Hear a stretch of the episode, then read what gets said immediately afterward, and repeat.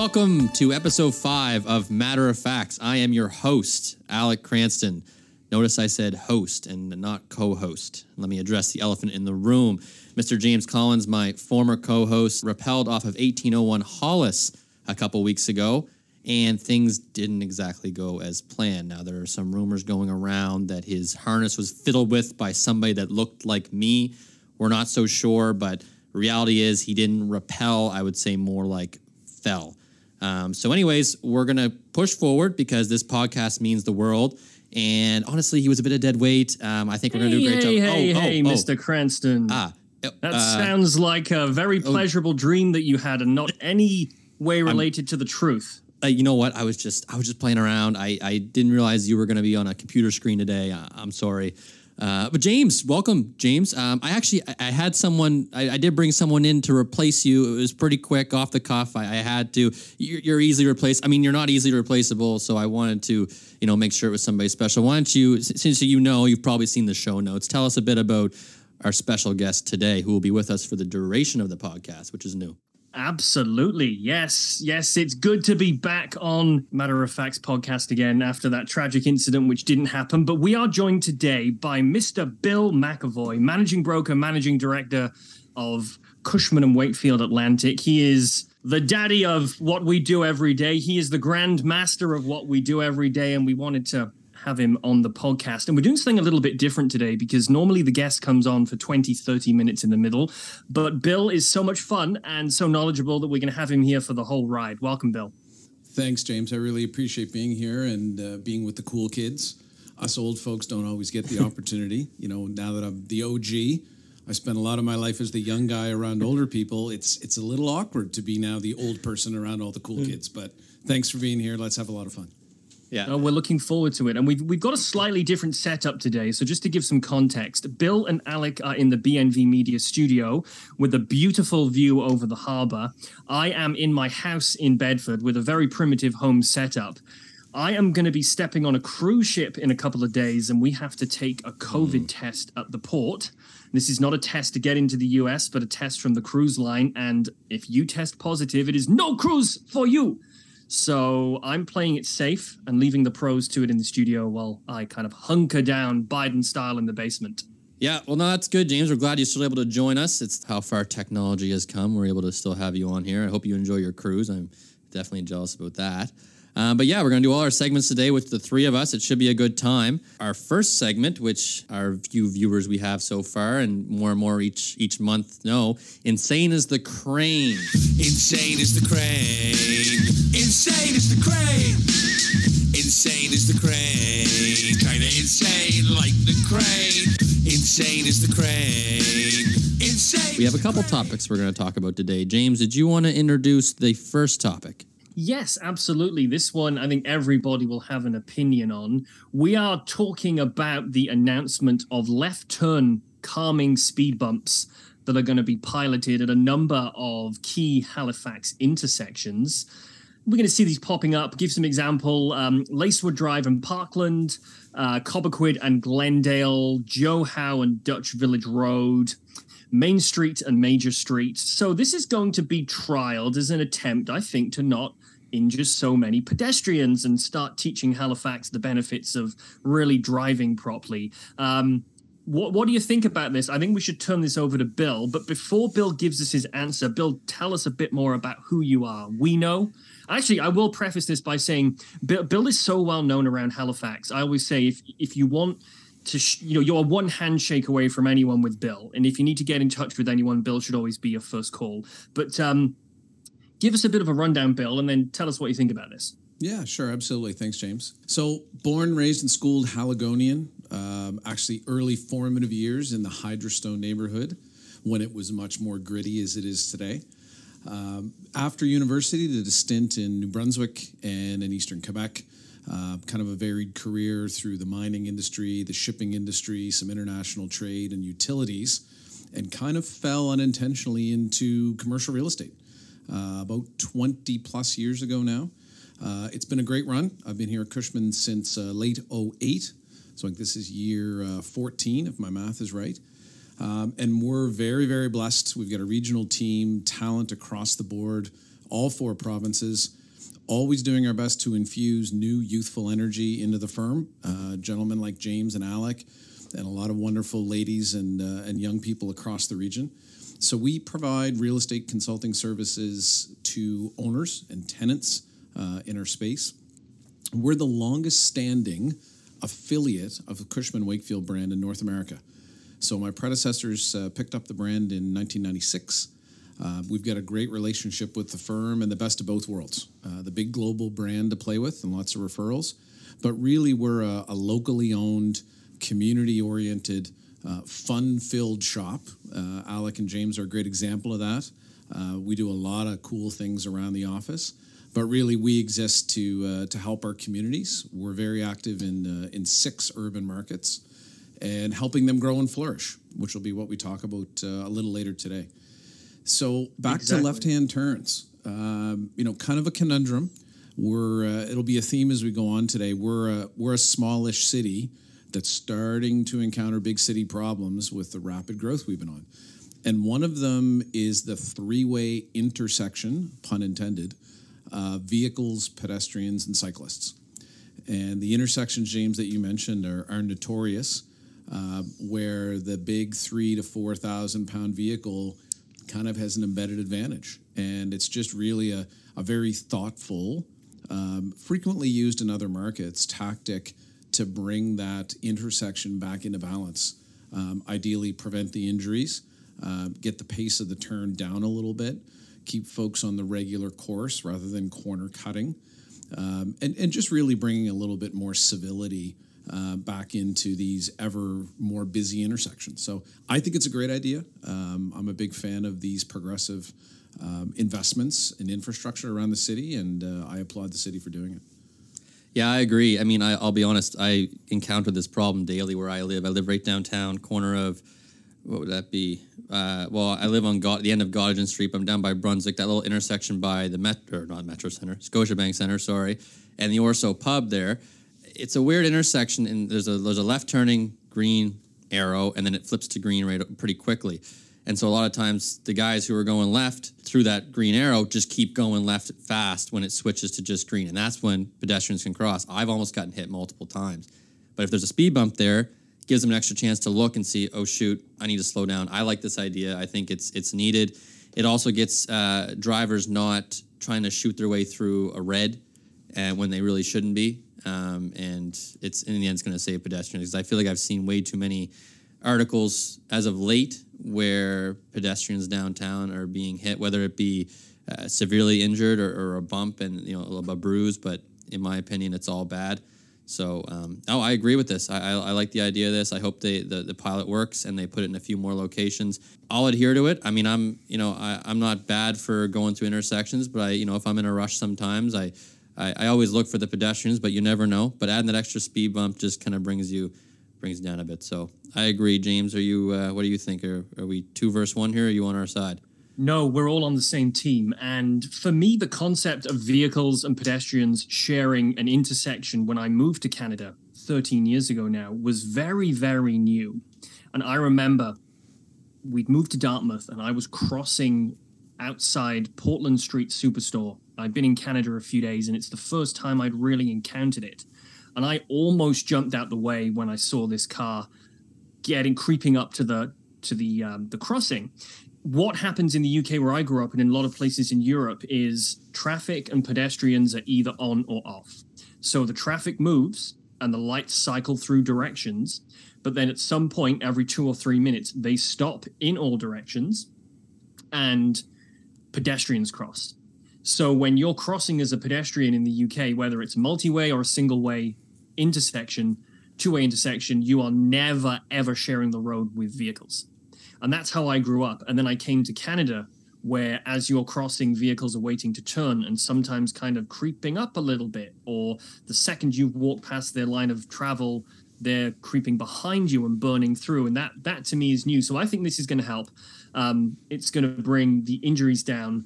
And Sue Utek, who we know and love, executive director of the Spring Garden Business Association, feels the same way. She she an article in uh, Global News is in favor of it but she has said As an association, we can live with the changes, but it's lack of communication from the city all the way along. The bus pilot project failed because of a lack of communication, and here we are having another implementation with no communication again. And we'll throw back to Bill for this. You know, we've all seen the Spring Garden Road bus trial come and go very quickly. Do you have faith and hope that this pilot will go ahead as planned? Yeah, I do think so, James. I think um, you know, end game for Spring Garden, it needs to be more pedestrian centric. Uh, I think the streetscape really helped that with widening the sidewalks. We all remember the old days where everyone would flock to the sunny side of the street, and you had people bumping amongst each other with the other side completely empty. So it's worked pretty well. The retailers, you know, are, are in favor uh, of having more pedestrian centric pieces. But yeah, James, I think to your point, it was just an implementation uh, issue. Um, it wasn't realistic to expect compliance to you know a, a new program without really significant enforcement. And it's not really great use of, of police resources to be steering traffic about. It doesn't make sense. So there are some things that'll come in. You know i do think over time it'll make sense but you know calming that street a little bit uh, makes good sense. But like all good things it just needs a, a bit more on the planning side before the execution uh, but we'll get there. We've made some great changes on Spring Garden Road, um, and it's coming together quite nicely. Some great new uh, people-centric buildings, and uh, we'll get there. You know, uh, we we we've learned as a city um, how to try have a soft fail and just come back at it again, and that's kind of a good modicum for life. Like, so we'll get there. That's Nice. a positive spin. Yeah. I like it. Okay, we've talked traffic calming. Anything else to add, Alec, or do you want to talk about a cute little boat? Let's talk about a cute little boat. I think we've said what we need to say about the speed bumps. I love the idea. Uh, I hope it works out. But cute little boat. Usually we don't do two subjects here, but uh, we were able to save a little bit of time by having our guest on the entire time. Uh, Theodore Tugboat is there, is it Theodore two? I think there's because there was two of them. Anyways, they're turning it into an Airbnb. I saw this on Twitter and uh, I actually saw it on TikTok too. And there was some divided opinions about it. Um, I think it's kind of cool. I don't know if they're doing it for very long. I think it's only for a short period of time. But uh, I mean, last I heard, I thought Theodore was on his way to Hamilton, Ontario, or is that the Oh, other? this is in Hamilton. So This the is in Airbnb Hamilton. Is is in Hamilton. Yeah. Oh, this isn't even Halifax. What are we talking about? What are we doing? With, what are we doing? This Well, for? I'll tell I'm you why it re- relates to Halifax. When Theodore went to Hamilton, they agreed to not change the name of the home port. So technically, Theodore is temporarily residing. He's like a university student. He's temporarily residing and sowing his wild oats in Hamilton. Oh. Um, but they have launched this Airbnb listing. It was $22 the first night to coincide with Theodore II's 22nd birthday. And it sold out in under a minute. And I think the first thing I thought of, and Alec and I had a discussion this morning, and I'll admit I hadn't heard of it till then. My wife came out on the deck and I went, shoot, why didn't we think of that? Now she convinced me it would not, the longevity of this idea wouldn't wouldn't be there. Mm. Um, but I quite fancy a little floating Airbnb. What do you think, Alex? Bill, you want to team up? What do you think, Bill? quite fancy. I, I don't know. There's uh, for the old music buffs uh, who are listening here. There's a 1973 song by the Hues Corporation called "Rock the Boat," and you know I, I'm just thinking Theodore Tugboat, romantic evening. Like I, I just don't see it jiving. Like I don't I don't think a little hmm. teeny weeny tugboat is a place where people are going to comfortably have some rest. I just don't see it. Was it twenty two dollars like a head, like per person, and they let a certain amount of people on at once? Is that how it No, this is literally twenty two dollars for the entire tugboat for one night. But it was a PR thing. You've got to you've got to look at the other layer when you peel the uh, peel the onion back on this one. That this is not a long term thing. Uh, they are going to be using it apparently for boat tours and education and water safety training among children. This is nothing but a PR stunt to tell people that the boat is there. $22 for one night for the entire thing, and there apparently are no real plans to make this. That must have sold out immediately. Like for Longer 22, than that, 22 bucks. I mean, that's I could live there. That'd be great. Yeah, but there's no there's no washroom on Theodore Tugboat. I don't believe there is. Any, anywhere Washroom over the side, surrounds the boat. if, if you're male, it's a little, you That's know, true. Uh, there's a lot of females not comfortable with, you know, the aqua pee. Yeah. It's not that Aqua comfortable. P, aqua dump. Yeah. No, I, I It's a good point. It's a good PR stunt. Uh, you know, it's. I don't think Theodore ever envisioned this would be happening to him, and he'd have people, you know, cohabiting in there. But whatever, it was cool. Got my attention. Got the attention of Matter of Facts, one of the largest podcasts east of Montreal. So we saw it, and obviously we talk The about- largest podcast, isn't it, in in the downtown waterfront area in the for specific 90 radius. minutes every every month. But can you guys think of anything else in Airbnb? Uh, sorry, in Halifax that would make a The- really cool Airbnb. I was Goodness, Citadel Hill. Citadel Hill be cool. Get up in the Yeah. uh, in the clock, right up in the clock Yeah. tower, or even down in in one of the uh, old prison cells. Oh, that'd be oh, that'd be cool. I was thinking when I was thinking boat wise, the uh, uh, what's it called? The Acadia, just down the way there. Is that what it's called? Yeah. yep. Uh, I didn't do too The, well with yeah, boats, the boats last Acadia, ep- whatever it is. Yeah, I didn't do too well with boats last episode, so I was had to do a little bit of research before I came in today. Uh, that that'd be cool. Um, I don't really know what else. Oh, you know what? Down, uh, I'm not sure if it's still there. The old uh, submarine. There was an old submarine that used to hang around the LaHave River by Bridgewater. Oh, really? Yeah, there'd be a hangout. The submarine Airbnb. Is it under? Or is it like above fun. ground? Like, or is it sitting in the water? Well, it it had been released from Fleet. I think it would Hmm. needed a bit of work, but uh, Ah. you know, they you wouldn't have to weld it while there was people in it. Yes, looks like we have an opportunity here. Oh, very good. Well, Well, if anyone can think of any ideas, uh, halifaxpodcast at gmail.com. very good. If we if we like it, we'll put it on the show, and if we like you, we'll give you credit for it. Perfect. Um, All right, Al, Yeah. uh, what have we got next? I hear something about Halifax has made a list of the happiest vacation destinations. Was it in North America or Canada? Yeah, so it was the way it was described was the top 10 US happiest vacation destinations in North America. So I think it's top 10 for US citizens. I think that's the way I, I interpreted it. And Halifax was number seven on that list. Vancouver is number three. Um, but it was kind of cool that we're number seven, top 10 in North America for happiest vacation destinations. And I'm, you know what? I'm not one bit shocked by that. I get we might not have some of the amenities that these other large cities have, but you know we have a lot of character and uh, you know a lot going, a lot of history here. In in well, we're- we'll talk about it uh, later in the podcast as well. Uh, in tune with all the new development, but we still have that heritage, that history that we have that I think draws people here. So I'm not totally shocked that it's a it's a happiest top ten happiest in North America for the United States. Yeah, and there's an interesting observation, and I, I'm never one to generalize or stereotype, but over the years, I've had conversations with cruise visitors that have been here and also in Saint John, New Brunswick. And a lot of the cruise visitors that come here were on small regional boats, at least before the pandemic, hitting, coming out of a New York City, coming out of a Philadelphia, and doing a little hop around, getting Sydney, Halifax, Saint John, some combination thereof. And the conversations we'd usually end up having was they found it so refreshing that it was still urban, you know, lots of things to see, lots of places to stop, lots of places to shop. But the constant piece was that it wasn't crazy congested, the air quality was next level, and the one we always hear, which is true, the people super friendly. Um, it- so I, I think there's been a lot of visitors that have come through that path. And I think we have the best of both worlds. You know, I think we have just enough infrastructure and, and urbanity, if that's a word, but it, it is the the lovely temperate weather. So a lot of these visitors come from places where the humidity is a lot more oppressive, um, and a lot of these cruise ships come in kind of our shoulder season. You know, coming in September here, September in Nova Scotia is, is second to none in the world. Beautiful days, know, slightly crisp evenings, no crazy humidity, no crazy wind or water. It's pretty cool, and I could see why those visits could be really, really memorable for folks. Yeah, hundred percent. I gotta say, on an off topic, I'm mesmerized by Bill's shirt today. He's got a shirt on that's got dinosaurs, monster trucks, tractors. It's probably one of the cooler shirts I've seen. I gotta need to get the copy of one of those. That's a pretty. That's some. That's some swag you got wearing today. I'm just trying to stay with you guys. That's all I can do is just set the bar with you guys and do our thing. Oh, perfect. Well, I think Bill, we're going to show your age. I'm kidding. In in the the sec- segment coming up after this, I and I will agree. I'll tell you the interesting perspective I've seen when we had our wedding in Congratulations. a thousand years ago now. Congrats. 20 we whenever I went 10 years ago tw- 2012 we got married The first and we one brought a, lot of brits over The next one.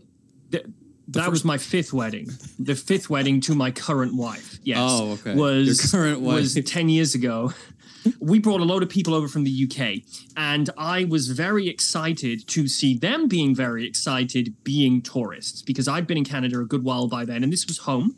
And I still I always talk about I love being in a city. How many cities you have that are truly on the water? Like there's there's a couple of dozen of them in North America, uh, if that. And I was thrilled to see these people coming here and filling their days with all the things you'd expect. They were all on the Harbor Hopper. They were all eating on the waterfront. They were going to Citadel Hill.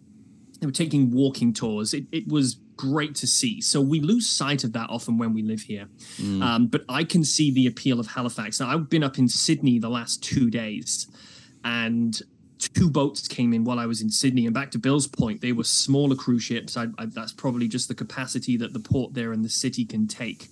And I can I can see Sydney being a good day for a cruise passenger, but I can definitely see Halifax being great and memorable to the point that I know of one Brit who came here on a cruise, got off the boat, went back on that night, turned to his wife and said, "We're going to move here." And he's been here now a couple of years. Oh, So, wow.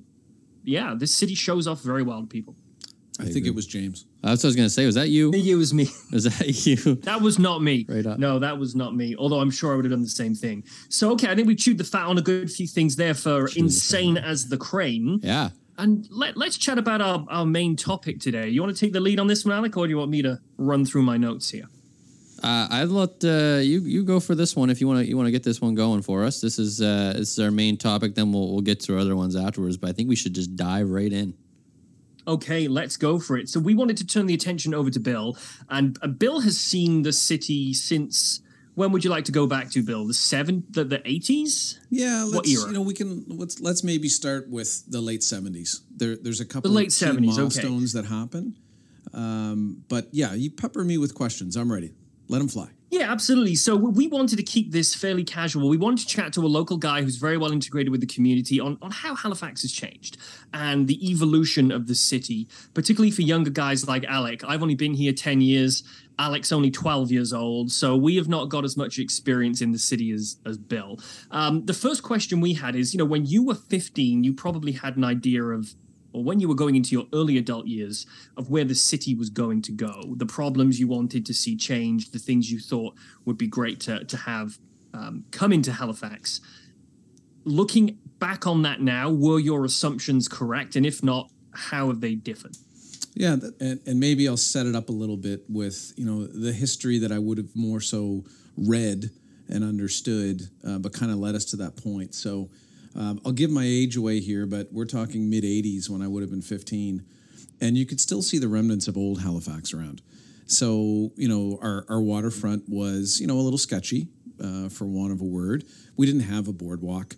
Uh, we still had mostly working piers um, right from where the Port Authority is up to where Purdy's Wharf is. Um, we really weren't, uh, I'll call it ocean centric at that point. Um, and we were a little stale. Um, you know, our, our food and beverage establishments were all kind of the same. Um, our archaic uh, liquor laws were still kind of prevalent. You know, you couldn't get a, a hard liquor drink uh, in a place where they had draft beer, which was very bizarre. Um, but there weren't a lot of ethnic food options for us. It was still kind of a meat and potatoes town. Um, our entertainment was pretty limited. Uh, we were even less of a uh, of a concert venue than we are today. Um, so I think for somebody at you know mid teens, you know the aspiration was either to get to a place to set yourself up for life that had more to do and more things, um, or maybe your city would grow into that role and and I think there's a series of events, and we'll I'll let you feel through the questions, and I'll kind of weave through the things that I thought about. But I think in in the mid '80s, we were starting to come out of the fog that was the old identity of the city. You know, we were built around the military. We were built around a shipping port. Um, we haven't lost those things. We still have a highly productive, really important economic engine in the port. We're still the East Coast base for Canada's or Canada's naval fleet and we have great educational infrastructure. But I think we've uh, really spread our wings and got into a lot of things that are tangential to that. Um, that has helped us bring new people in with new thought processes that have given us a, a myriad of entertainment options, a really robust economy, and a new vibrancy. Um, you know, around the downtown and around a whole series of secondary community neighborhoods that I would hoped we would find. And I think we found them in spades, you know, over the last 35, 40 years. Yeah, no, I uh, you you mentioned it when you first introduced yourself about you know coming from the gritty when you grew up in the gritty area and how things have, have changed in that way. And there are some areas that were once gritty that are now highly sought after areas. I mean, you know, I, I talked to my old man about it and like what Lower Water Street used to be at one point in Agricola. And, and I quote what he said about Agricola was back when he was a kid, you wouldn't walk down Agricola with a bazooka. And now, you know, it's got new buildings going up, apartments are there. Even when we work in, in commercial real estate, you, you got a retail client you're going around with, and they always bring up, oh, Agricola. Like, I want to check out Agricola. What's there? Is there anything available? Well, actually, no, there's not because everyone's got it leased up because it's such a popular spot to be right now. Um, all the food joints that are there, and I mean, I'm I was born in 1997, so I don't think I truly saw the transformation. But for something like that, maybe we'll say specifically that area. When did that shift start to happen, where it turned into a, a spot where people wanted to be rather than something people would avoid? Yeah, there's a couple of things, and it's a great point, and, and you can tell your dad, who I know a little bit, uh, he isn't cool enough to roll on Agricola now. He's not he's not hippie enough. He's not hip enough to be like, no, go back, get go, get off Agricola. But you know, I, I think when you look at what the North Peninsula was for the longest time, before a Burnside Park, it was our light industrial zone. And you look at the things that existed around Gladstone Street, you know, Kempt Road would have had a variety of uses over the years. There, there was dumps back there. There was all kinds of different things. But you know, one of our, our long-standing North End establishments has been the Oland's Brewery, and things that were around the brewery. You know, a lot of employment. A lot of people lived near where they worked. Uh, you know, the active dockyard and, and the shipbuilding and the military. You know, really, we were like most cities, much more centered around the employment nodes. Uh, there weren't people doing, you know, the commutes from the bedroom communities.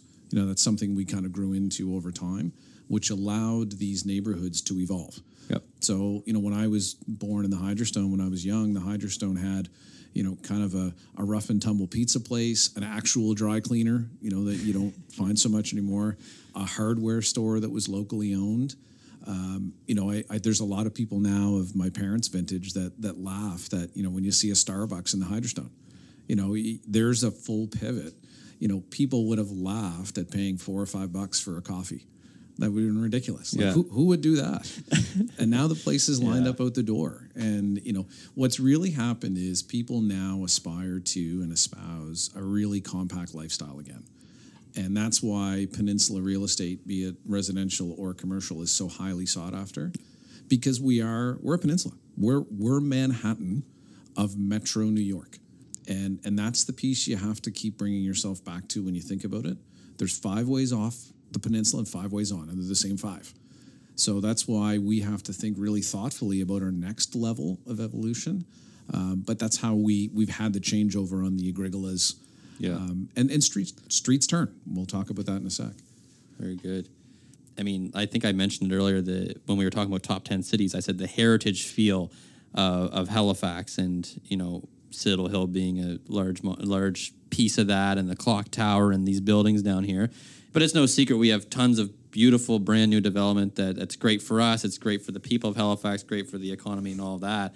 But, you know, do you think it gets to a point where we're starting to lose a bit of that heritage feel and look because of all this new stuff surrounding us, or do you think they're doing a good job of maintaining that perfect balance and also adding a bit of heritage uh, to the new developments and just even in, in the colorings and the styles and the shapes? I, you know, you notice like even like I get Queen's Marque is brand new and it's beautiful, but it almost works out perfectly with the the boardwalk feel in downtown Halifax, just the way they've done it. Like it, it looks like it, it could have been there for a while, but it's also state of the art, beautiful. So I guess, Bill, do you think the city of Halifax is doing a good job at maintaining that balance of the old and the new? I think you're, you'd have a variety of perspectives across different demographics, you know, who live in the metro.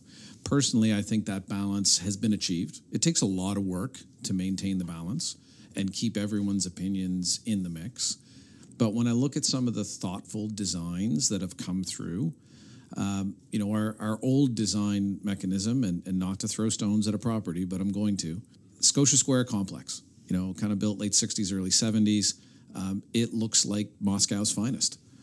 And you know they stay well occupied because they're well amenitied and they're they're brilliantly managed by Crombie REIT. But the last thing any of us want is a litany of those towers, um, or even going north a block or two, Ocean Towers. You know, that, that's not really what gets people excited about moving to or living in a market. So, you know, all of the little bits that we've done over the years, you know, the Vic uh, down at Hollis Street, you know, the things that Nova Scotia Power and Emera have done uh, around the old substation. Queen's Marque is a great example. Uh, Founder Square as its predecessor. You know, you're walking at uh, at sidewalk grade, and it looks like the 200 year old building it is. And then you crane your neck up a little bit, and you're like, whoa, all glass tower sitting on top of it. So we've done that with Waterside Center. Um, we've done it in a lot of places, and I, I think it's part of the fabric and the character of being an old school uh, marine uh, military based town. You don't want to lose your soul, but you really have to develop product that appeals to a whole litany of, of personalities and tastes. And I think we've done a good job. It, it takes a lot of work. We're going to have to keep working at it. But the, really, the fundamental is choice, and and the more choice we can provide, the more we thrive. Nice. The city's changing, and I think you're giving some really valuable insight into that, Bill, and some great context. Two two quick fire questions. Take all the time you need on these. What do we have in Halifax today that, as a younger man, you would never have expected? You know, you're shocked that we now have that, and it's and it's amazing. And if you could wave a magic wand, what one thing that's closed or left us or moved elsewhere would you bring back? in terms of what we have that shocks me, um, I'd say nothing. I don't think we're radical enough yet. Like we haven't brought in an aquarium, which I think we really should have. Um, you know, we haven't brought in an open air stadium other than the Wanderers grounds. Uh, with a little hat tip to my good friend Derek Martin. Great job in activating green space accessible by all for a product that fits the venue. So, it great addition to what we've done in the city you know, I think James, in in what I miss that doesn't exist anymore. I could start listing all the bars from the '80s and '90s. you know, we miss JJ Rossy's. You know, we miss Peddler's Pub. Um, but I, I think generally we've done a pretty good job um, of keeping the good um, and letting the the less than good kind of live their life cycle. So I think the only thing I might miss is maybe Wheelies, the roller skating barn uh, north end of Windmill Road. For those of my vintage, it was the place around that age 15 world. Um, but yeah, I, I can't say, James, that I really yearn for anything. Um, you know, we will add more infrastructure when it's right.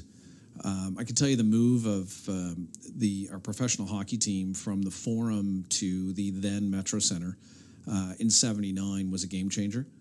Uh, you know, the Forum is a wonderful old barn, uh, but if we didn't have what's now Scotiabank Center, we would not have had 50 concerts. We would not have had the major junior hockey product that we have, which is really integral to who we are.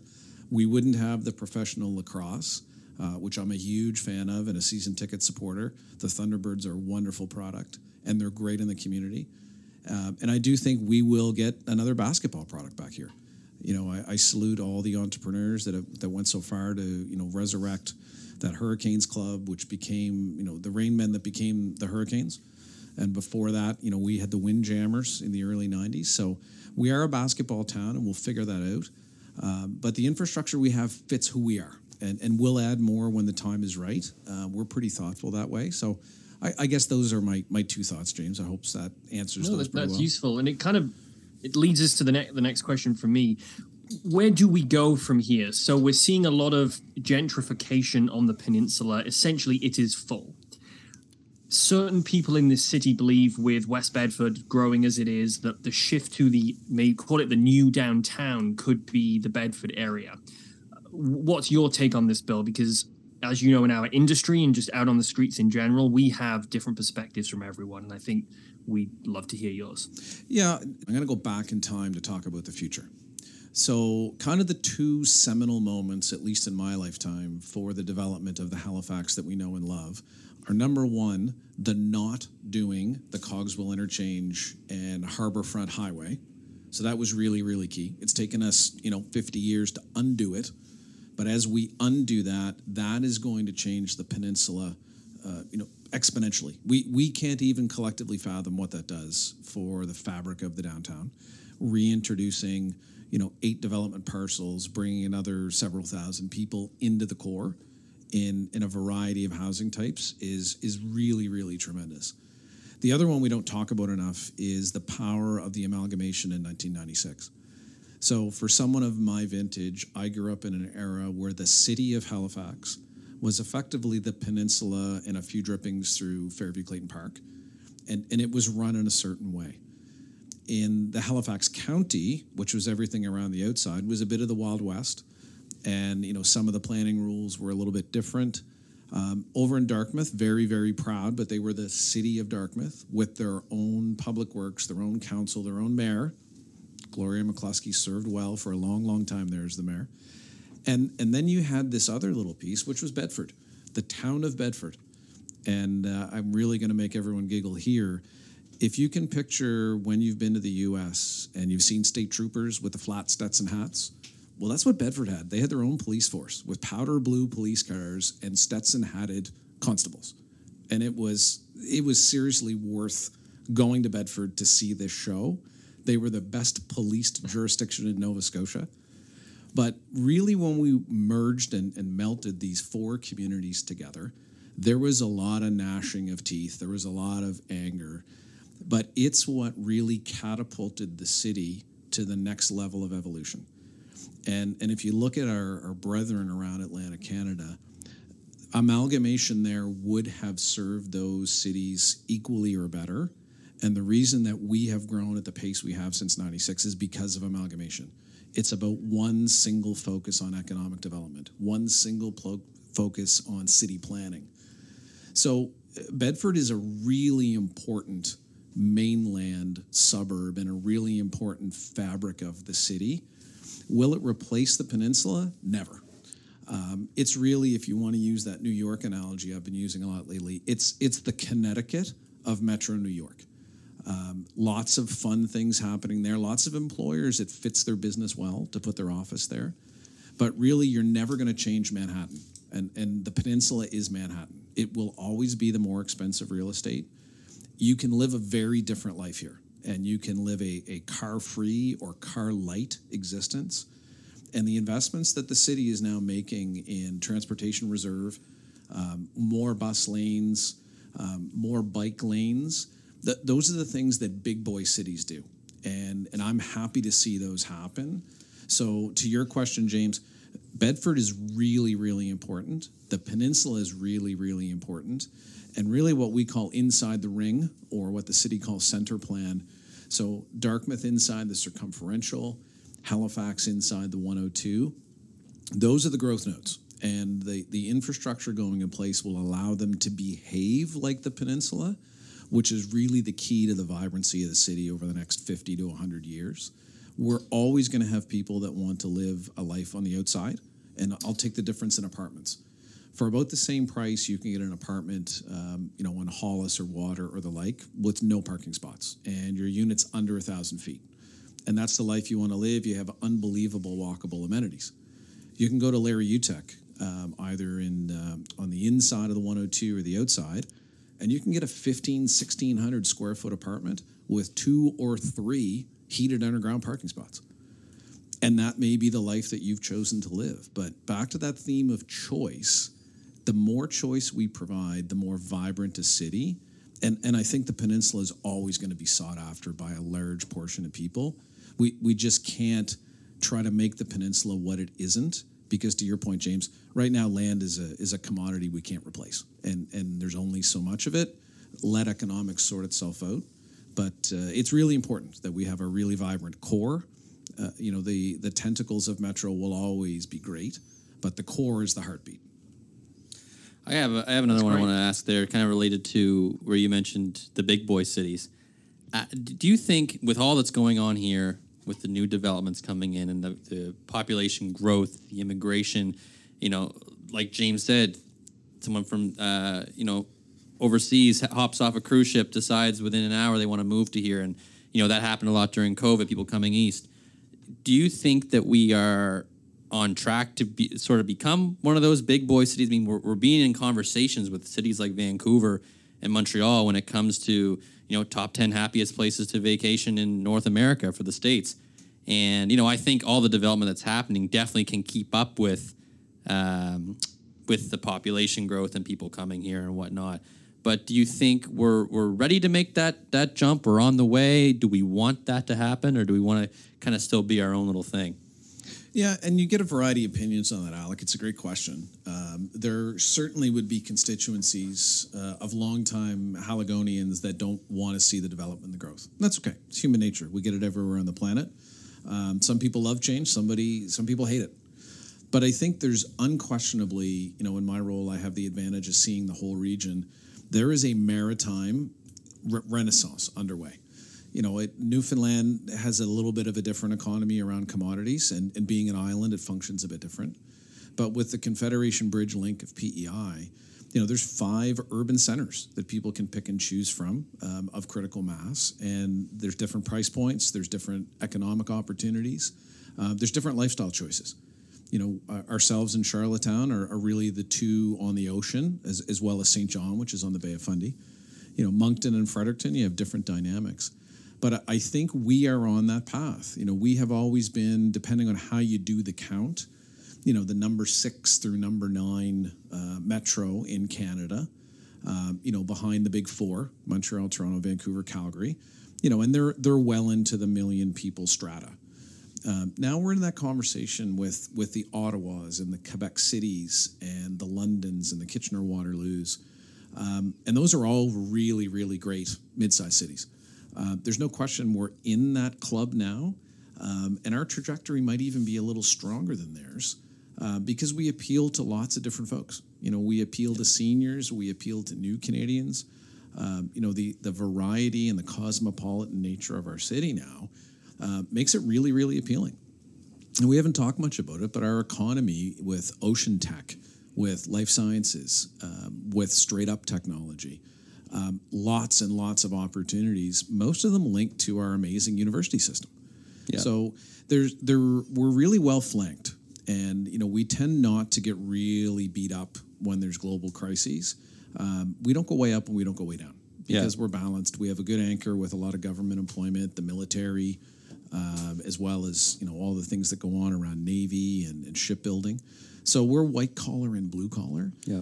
So we are well well jettisoned. Like we're we're going to do really well in the next fifty. You know that that's kind of where we are. Are we going to two million? Yeah, we'll get there eventually. Um, but our pace is the right pace. But we have to be careful to make sure that we're thoughtful about the growth. Yeah. Um, the good good planning rules. Um, and being welcoming to new folks. You know, we we have to do a better job around the intersection of various cultures.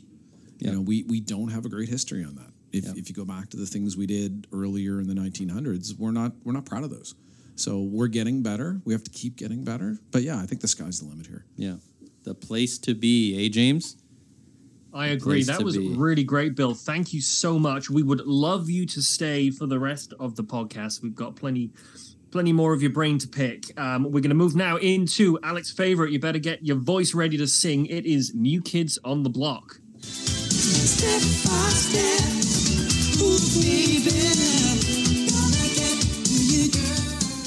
Alec, you you have a connection to the new kid of this month. Tell us about it. I do. Uh, good friend of the podcast, good friend of Cushman and Wakefield. Flora James Shop will be opening up at 2011 Brunswick Street, the former location of Inkwell uh, Modern Boutique. Uh, so she's actually opening up. Her name is Bria. She's opening up uh, this Sunday, September 4th I believe, 11 a.m. Uh, it's a really cool little shop that's going there. It's like a mom and baby style shop, but more so geared towards you can come and shop. You know, you can you can hang out, you can have a coffee, you can. There's a play area for the kids. You can do crafts. The moms can hang out. You don't even have to buy anything. You can just come and chill if you're going for a walk downtown. So they'll sell products like like skincare, pottery, and sustainable children's toys. Uh, lots of really cool stuff, and uh, everything's going to be eco friendly. Uh, she'll be bringing in different vendors to sell their clothing, vintage clothing, and uh, baby clothing and stuff like that. They're also going to be hosting some really cool creative workshops where she's going to bring in local creators to kind of host these shops. And you know, you might pay by a ticket or by donation. It'll go to a charity. Uh, or like a so, or a social economic uh, cause, an environmental cause, or an animal rights cause. Uh, so it, it's pretty cool. It's a cool little shop. It, it it's a nice replacement to what was once there. It's a nice addition to Brunswick Street, and it kind of provides this new cool space. I think that uh, Halifax doesn't have for the mom and the baby to go to go and hang out and to chill. And you know she's not about you know you need to come here and buy this and buy that. She's very welcome to all ages all genders to come in and uh, you know have a coffee have an espresso play with the toys in the toy area. The moms can hang out. Like i think it's, it's cool. It's cool. She's it's a brand new business. She she uh, it's been a dream of hers for a long time now uh, we were we were helping her find the space, and it took a while. We we checked with a few spots, but in the end, this is where she landed, and she couldn't be happier. And yeah, opening up coming soon. So uh, I'll be checking that out for sure. That's my new kids on the block. Well, it sounds very valuable. I like the charitable aspect. Admittedly, Alec and I, as as childless individuals, should probably ask Bill. Now, Bill's children are, are a little older, but you think this is a valuable thing for the city? I'm sure you do. Hundred percent. I think the more local options that we have for for new parents or experienced parents, always a good thing. Um, to me, no disrespect to our friends in the big box retail business, I would way much prefer to stay downtown, uh, support someone local, build a bit of a relationship, get access to new products, um, and not have to drive my car all over the moon and try and find a spot in a big windy parking lot field. So Yep. yes, uh, as a, I guess, existing and recovering parent, uh, I think this is a great thing. no, it, it, it's awesome. I'm uh, I'm excited to go check it out. I'll be there. I know Jenna and I will be buying buying some stuff for for the niece there. Shout out Maddie B. But uh, we'll be there. What? That was quick. You, I didn't know where you were going with that. Oh, The oh. niece I, mean, came I thought late. Alec was going to make a big, Ooh, a big, big- announcement. big that announcement on the nine, matter nine of fact. episodes from now, Alec will not be here.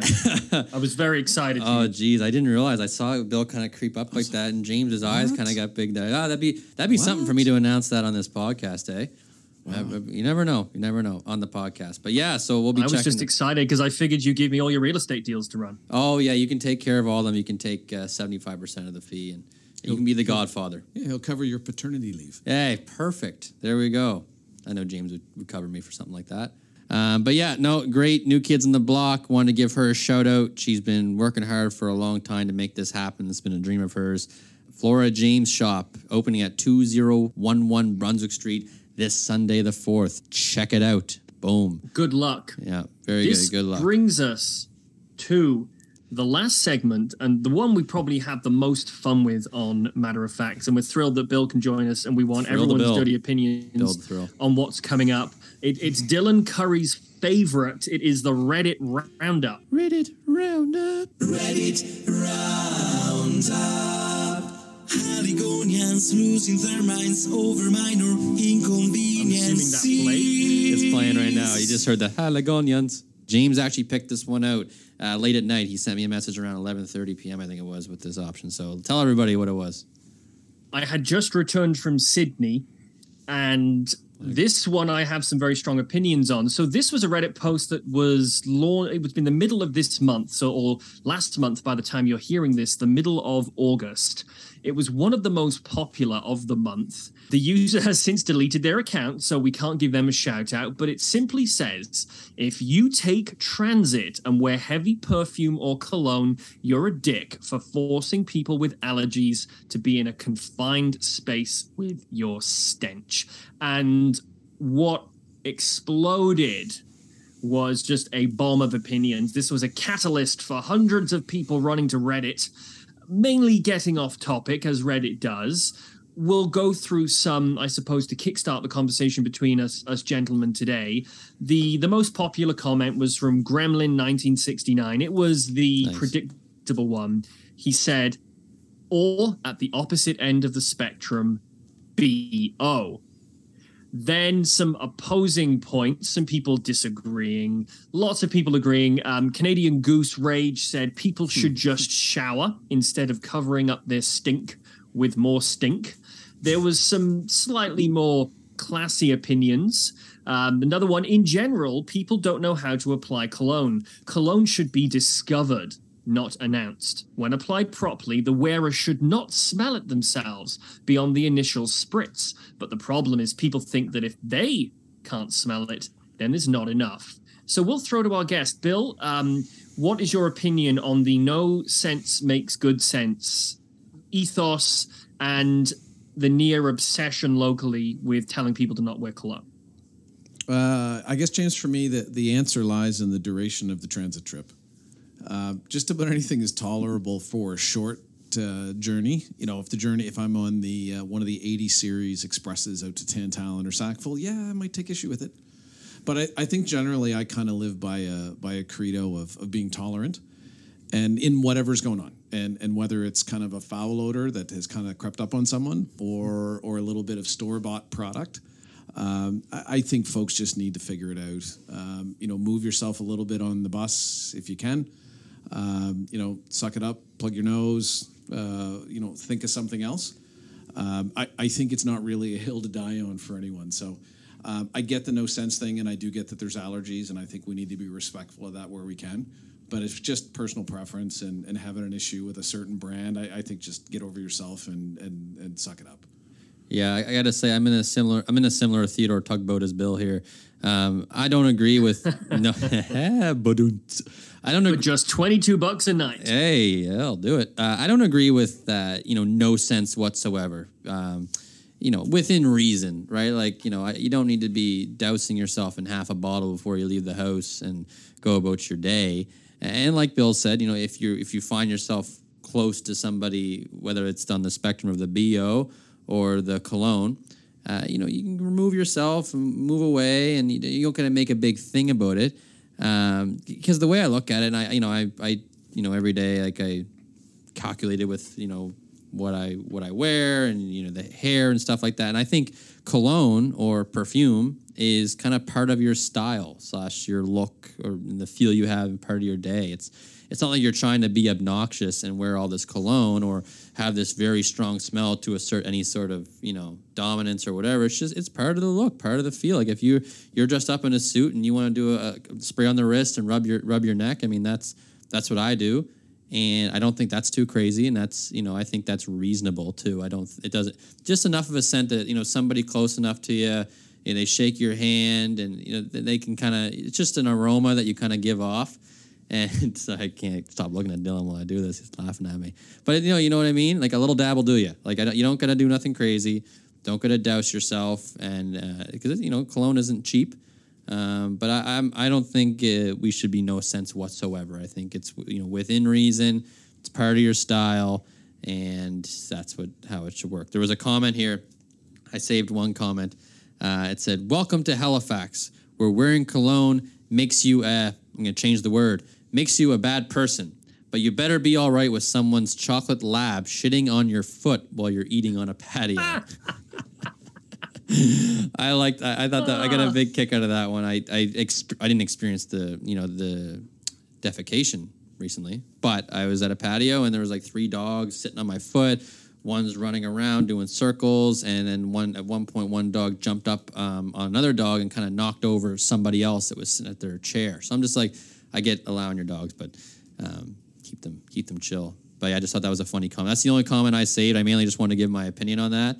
Um, that uh, I don't agree with no sense whatsoever, but keep it within reason. Little dab will do you.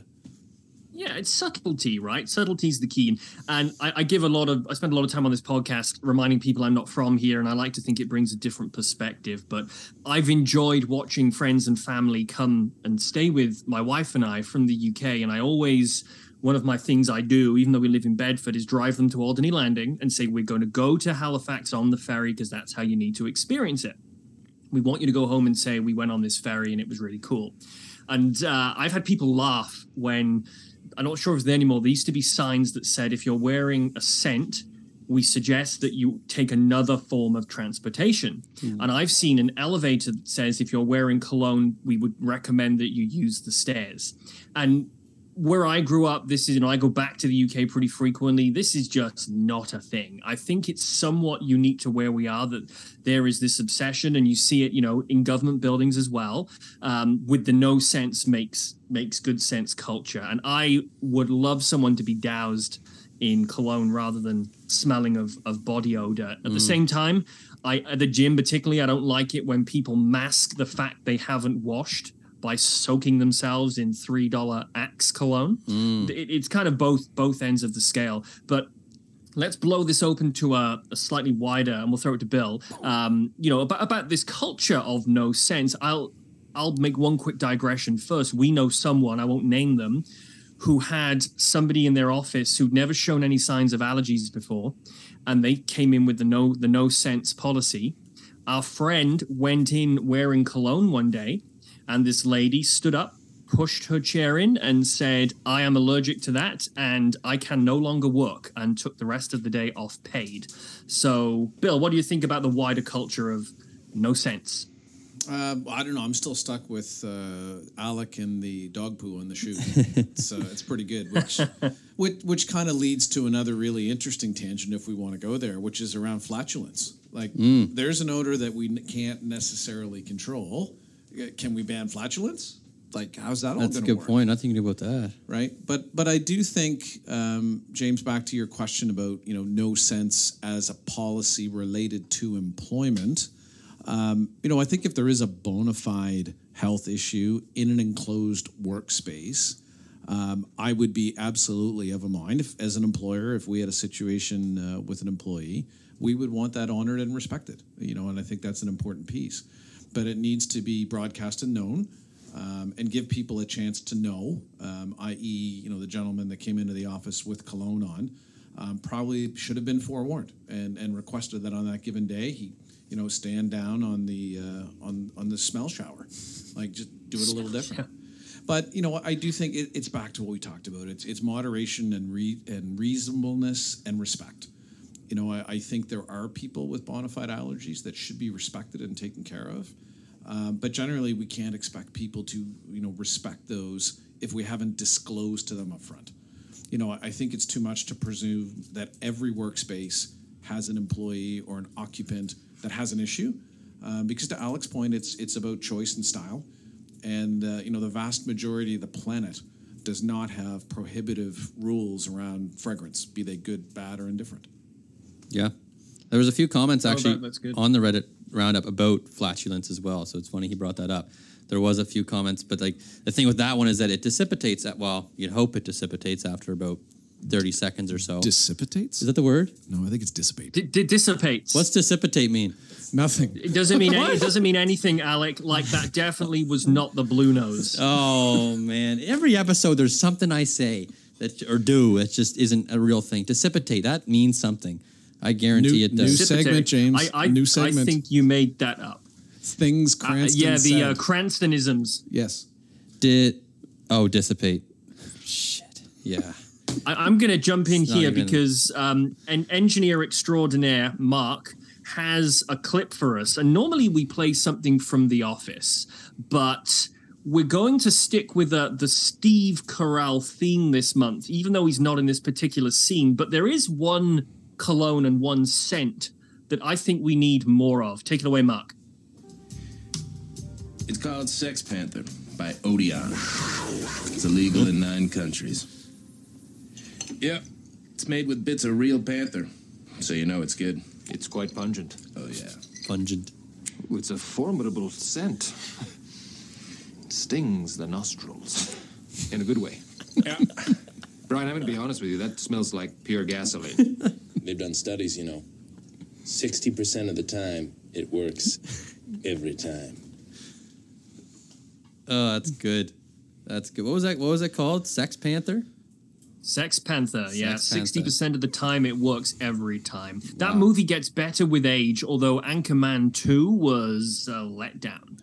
Yeah, it definitely wasn't what uh, what the first had to offer, but it's still good. I'm a big fan of Will Ferrell, so and I love how he he still dresses up as Anchorman from time to time in, real life scenarios and does interviews. It's pretty funny. Um, I, I bet he smells great. He probably does. He probably does. He's probably a very probably a very nice you know scent to bring off that man. Um, but yeah, so I guess Well, I hope Reddit keeps being Yeah. crazy because we get a lot of mileage out of Reddit, don't we?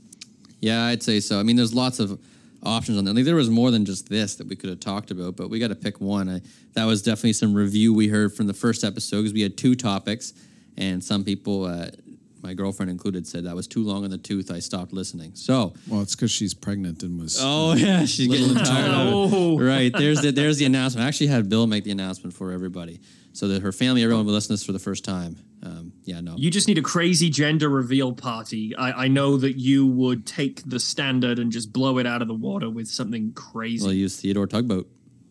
Some Use some, Theodore Tugboat. some fancy No, way. think Doused should. in cologne. Doused in cologne. We're bringing it all together, and then uh, they can sell baby clothes on there. It's perfect. It all and comes. we should dri- and we should take it on a left turn through the city. yes. And go on Agricola Street. Wow. With This your dad. There we go.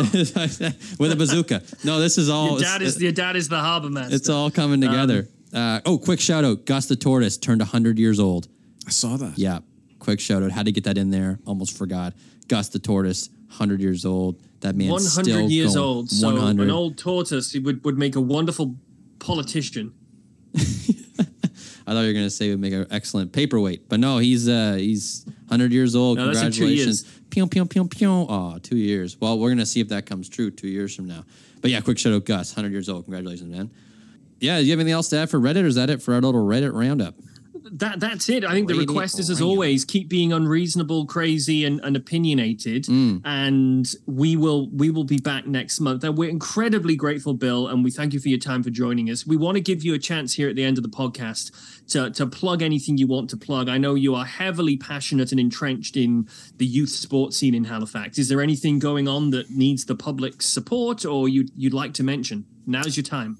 Wow, right on the spot. um, so first of all, let me thank you guys. This has been an amazing opportunity for me to do my podcast debut. Um, I'm a big consumer of podcasts, so being able to be on the other side of, uh, of the experience is amazing. Production team here, you guys are outstanding. You've fixed my microphone that's been in the wrong place like seven times, very discreetly. Um, James, to your point, yeah, I'm I'm a huge evangelist for physical literacy for youth. Um, I've been coaching sports pretty much since I kind of stopped playing them in my early 20s. Um, you know, and I'm very proud of uh, of Alec and the work that he does in the minor hockey scene as well. So, um, I think probably two things, if I could hit on that theme. Number one, all the great product, and I talked about the Wanderers grounds and the Wanderers. Um, folks should keep an eye to to that pitch and that field and what's happening. Uh, there was an amazing uh, rugby match there on the weekend uh, that had a decent crowd, but I, I think it was under publicized through no fault of the organization. But you know, you want really great, inexpensive uh, entertainment in the sports field. There's a lot of great stuff happening. Um, September's a great turnover, so the summer sports kind of come to an end. I know my young fella is in baseball provincials this weekend, uh, but then we get into hockey tryouts. I drove by Citadel High this morning. Girls soccer tryouts were underway. Lots of football and tryouts. So um, tryouts are a wonderful process. They can be painful at times, but they're really a, a an indicator, an example of what life is like, um, and you have to work really hard for a goal. So, you know, I guess the other call I'd have here is to to all the parents and all the all the association executives over the next, you know, 30, 45 days when you're doing the the team selection and, and managing, you know, the hopes and dreams of all the young athletes, male and female, and all the sports, basketball and hockey and, and ringette and all the things we do in the winter. Um, you know, be mindful. Uh, the objective for all of us is to keep the physical literacy up, have them playing well into their 20s and 30s, love the sport, stay active. Um, part of that comes from the peers and the adults in the room, keeping a positive environment and keeping everybody coming back. So that that'd be my ask. That's my plug today. Um, go youth sports. Yeah, that's a good plug. I'm a big fan of the youth sports myself. Coaching, coaching hockey has been one of the greatest joys I've had so far, and I'm I don't see myself stopping that anytime soon. And I love talking about it, so it's good that we're all involved. James, I have to get you involved with some some youth sports at some point here. Rugby, maybe that be is that your thing? Rugby, Oh, big rugby fan. big massive rugby, fan? massive rugby. I'm more fan. into the I'm more into the watching and playing. But the big announcement that I have Oh. is that I I'm I'm getting back into playing golf after a 10 year Oh, hiatus. What? Wow, man! LIV tour? You joining the LIV tour? Wow. So joining the LIV tour exactly, and all, all the controversy there. But I, I so I the story with me in golf is when I met my wife, they're a big golfing family. Her side, she's like, you, you better at least say you play golf. They'll they'll start respecting you quicker. And they're a military family, so respect is earned. She's like, you'll you'll just climb that ladder so much quicker. So I took a couple of golf lessons, never swung a club in my life, and played a lot of golf within the family. But I was always just really really bad at it, absolutely awful. So I got to the point where I got frustrated. I had a busy business at the time. My head was everywhere. I was not in the best place. So golf was not fun. So I literally like put the clubs down, F those things. I turned down so many golfing invites this summer within the industry, and we all know that our industry is kind of fueled by by golf. So I realized I've got to I've got to get back. So you will you will see me on the links with you guys next year. Good, that's nice. great. I like to hear that. James, on the rugby side, have you been to the new rugby clubhouse at Graves Oakley Field in Spryfield? I have not, but I'd imagine the atmosphere there is electric. It is. You really should um, make a trip out there for anybody who's a rugby aficionado. Uh, tip of the cap to all of our levels of government, um, plus some really passionate organizers. John Gillis was involved, and, and several others. It's it's quite a piece of infrastructure, um, and it serves the sporting community really, really well. So, uh, as a rugby uh, fan, get get yourself out there, James, and immerse yourselves in in the rug. Yeah, and my youth was lived out in local rugby clubs. Even if there was no no sport to be watched, it was just in Wales as the national sport. The kind of the hub of every town was the local rugby club, and most of the facilities had not been renovated since the '60s, and and the bathrooms looked like they they existed on the Titanic. But it was just the powerhouse of of where we grew up and the center of the social scene. So I will I will take a run up Excellent. Good to hear. Very good. All James. right, guys, that is matter of fact for another month. We will be back in October, right, Alec? Yes, we'll be back in October. That'll be, that'll be when the next one drops. Um, we'll get somebody special lined up for that one. We got a few a few good ones in the works. We're not going to disclose who they are because we want it to be more of a surprise, I think, from now on. And, and it's been a surprise so far. But yeah, so we get some good ones lined up. Uh, hopefully, James will be back from his cruise, feeling good, and can come in person this time. I will be there. And to, to Alec's point, we have some whoppers lined up.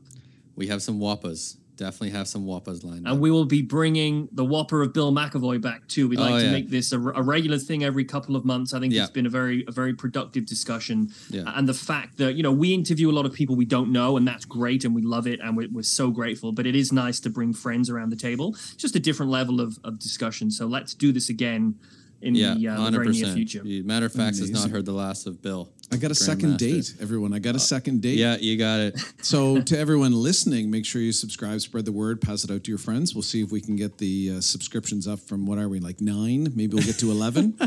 Well, actually, I think we had over a couple hundred downloads on our 250 downloads, something like that, on our first episode, and then we're we're in the hundreds for the remaining one. So we're getting there. I don't know how many subscribers we have, but you can see how many downloads we have. Uh, but yeah, it's it's going good. Traction's building. We're starting to have people reach out to us and kind of want to come on and tell their story or talk about a certain topic. So. Um, lots more great content coming your way for those that listen. Uh, for James's brother in Norway and my uncle in Ottawa, are our two biggest fans. I hope they continue to listen as well. Absolutely. Well, thanks to everyone. Bill, thanks for coming on. Alec, good to see you. I see will uh, see you guys around when I'm back. It was great staring at my computer screen, seeing you two handsome chaps on the other end today. You got the view of the water the whole time too. It's beautiful. Oh, yeah, absolutely. All right, guys. man. thank you as well for listening, problem. and we will see you in a month. Safe right. travels, James. Enjoy your trip. Take care.